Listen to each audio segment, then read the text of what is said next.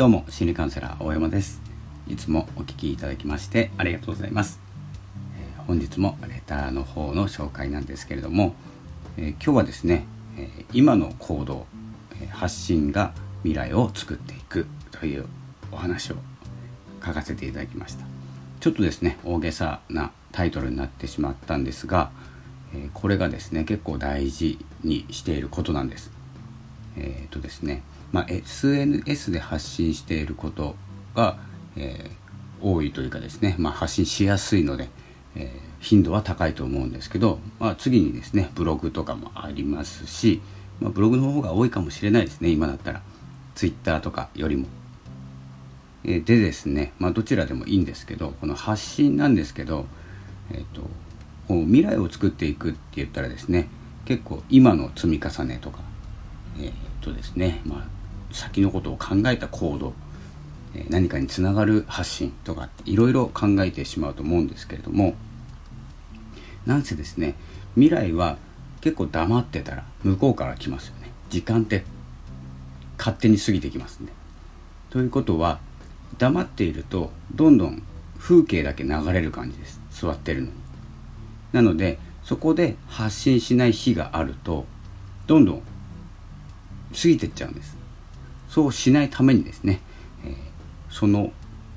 要所要所で自分の発信を挟んでいく。今の現状でもいいですし、え、ビジネスの進み具合とか、まあ、学校で何かあったでもいいですし、まあ、普段の、ま、家族とか家庭の話でもいいんですけれどもどんなことでもですね、え、発信していく。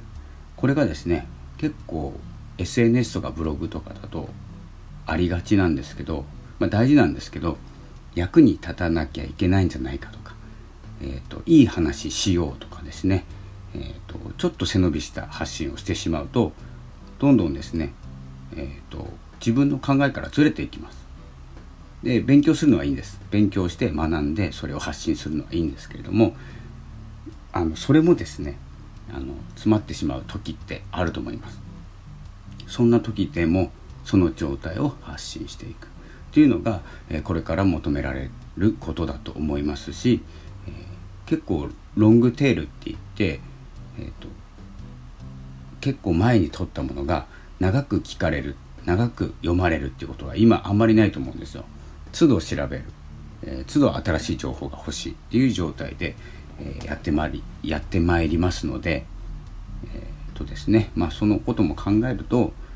今この状況古い情報でも今その情報を見てこう思うとかですね。2021年度版のその思いっていうのを発信していくと今後ですね、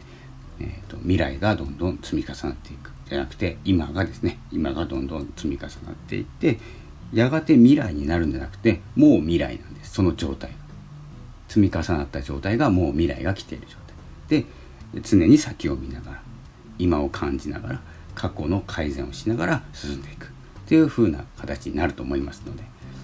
是非ですね毎日何か何でもいいので発信していきましょう、まあ、Twitter でも Facebook、インスタ SNS 使ったり、ブログ書いたり、音声ラジオ配信したりですね。いろんなところに、発信することで自分にも緊張感が与えられるっていうこともありますので、どんどん発信していきましょう。そしてですねあのビジネスとかプライベートとか分けてもう何でもいい発信をするプラットフォーム一つ決めた方がいいと思います。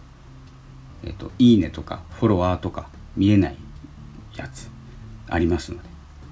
えー、もしですね、興味がありましたら、えー、コメントなどいただければと思います。えー、そういうのですね、もう自分勝手にもうどんどんどんどん発信していくプラットフォームっていう風なくくりでやってしまうと、そのラジオとかブログとか楽になりますから。そんな感じで、え毎日発信は続けていきましょうというお話でした。えそれでは今日はこの辺で失礼します。ありがとうございました。さようなら。